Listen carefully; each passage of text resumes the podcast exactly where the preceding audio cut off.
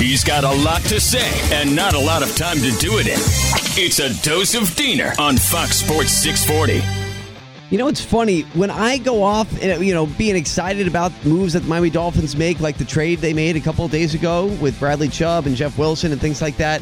I don't get scoffs and arguments from non-Dolphin fans. I get them from Dolphin fans because that's just the way Dolphins fans are. You have this contingent of, of or contingency of Dolphins fans like myself who get excited, who are optimistic despite past failures. You're able to look forward and look at the present situation and see how things are changing before your eyes, right? That's someone like me.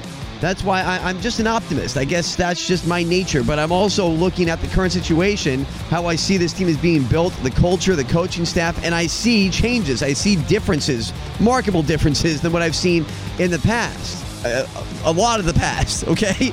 And then you have other Dolphins fans who are just always negative, the pessimists. Yeah, I've seen this before. All right, Diener, sure. Yeah, they're not going to do anything. They get these guys and then they lose and nothing happens. And look, I get it, okay? Being a Dolphins fan is not for the faint of heart. I understand that. And I understand why you might be pessimistic because we've been burned so many times by this team. But you have to look at how things change over time. You can't just expect the same failure over and over again when you see a team that is trying to change for the better.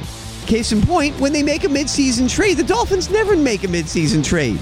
But they did that with Bradley Chubb, and they did that because they knew that they needed that X factor on defense. No pun intended for Xavier Howard, but they needed that, that extra piece to kind of push them over the edge to say, okay, we're not going to use our secondary on blitzes. We're going to use them to cover the pass now.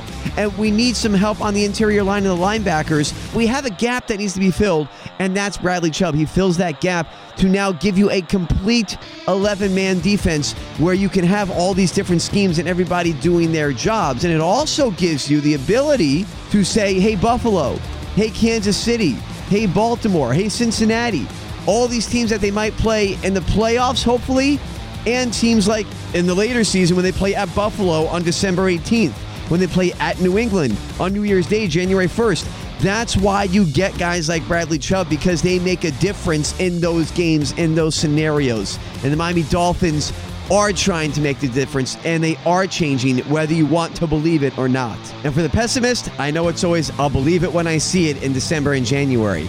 So what I have to say to you is, you will see.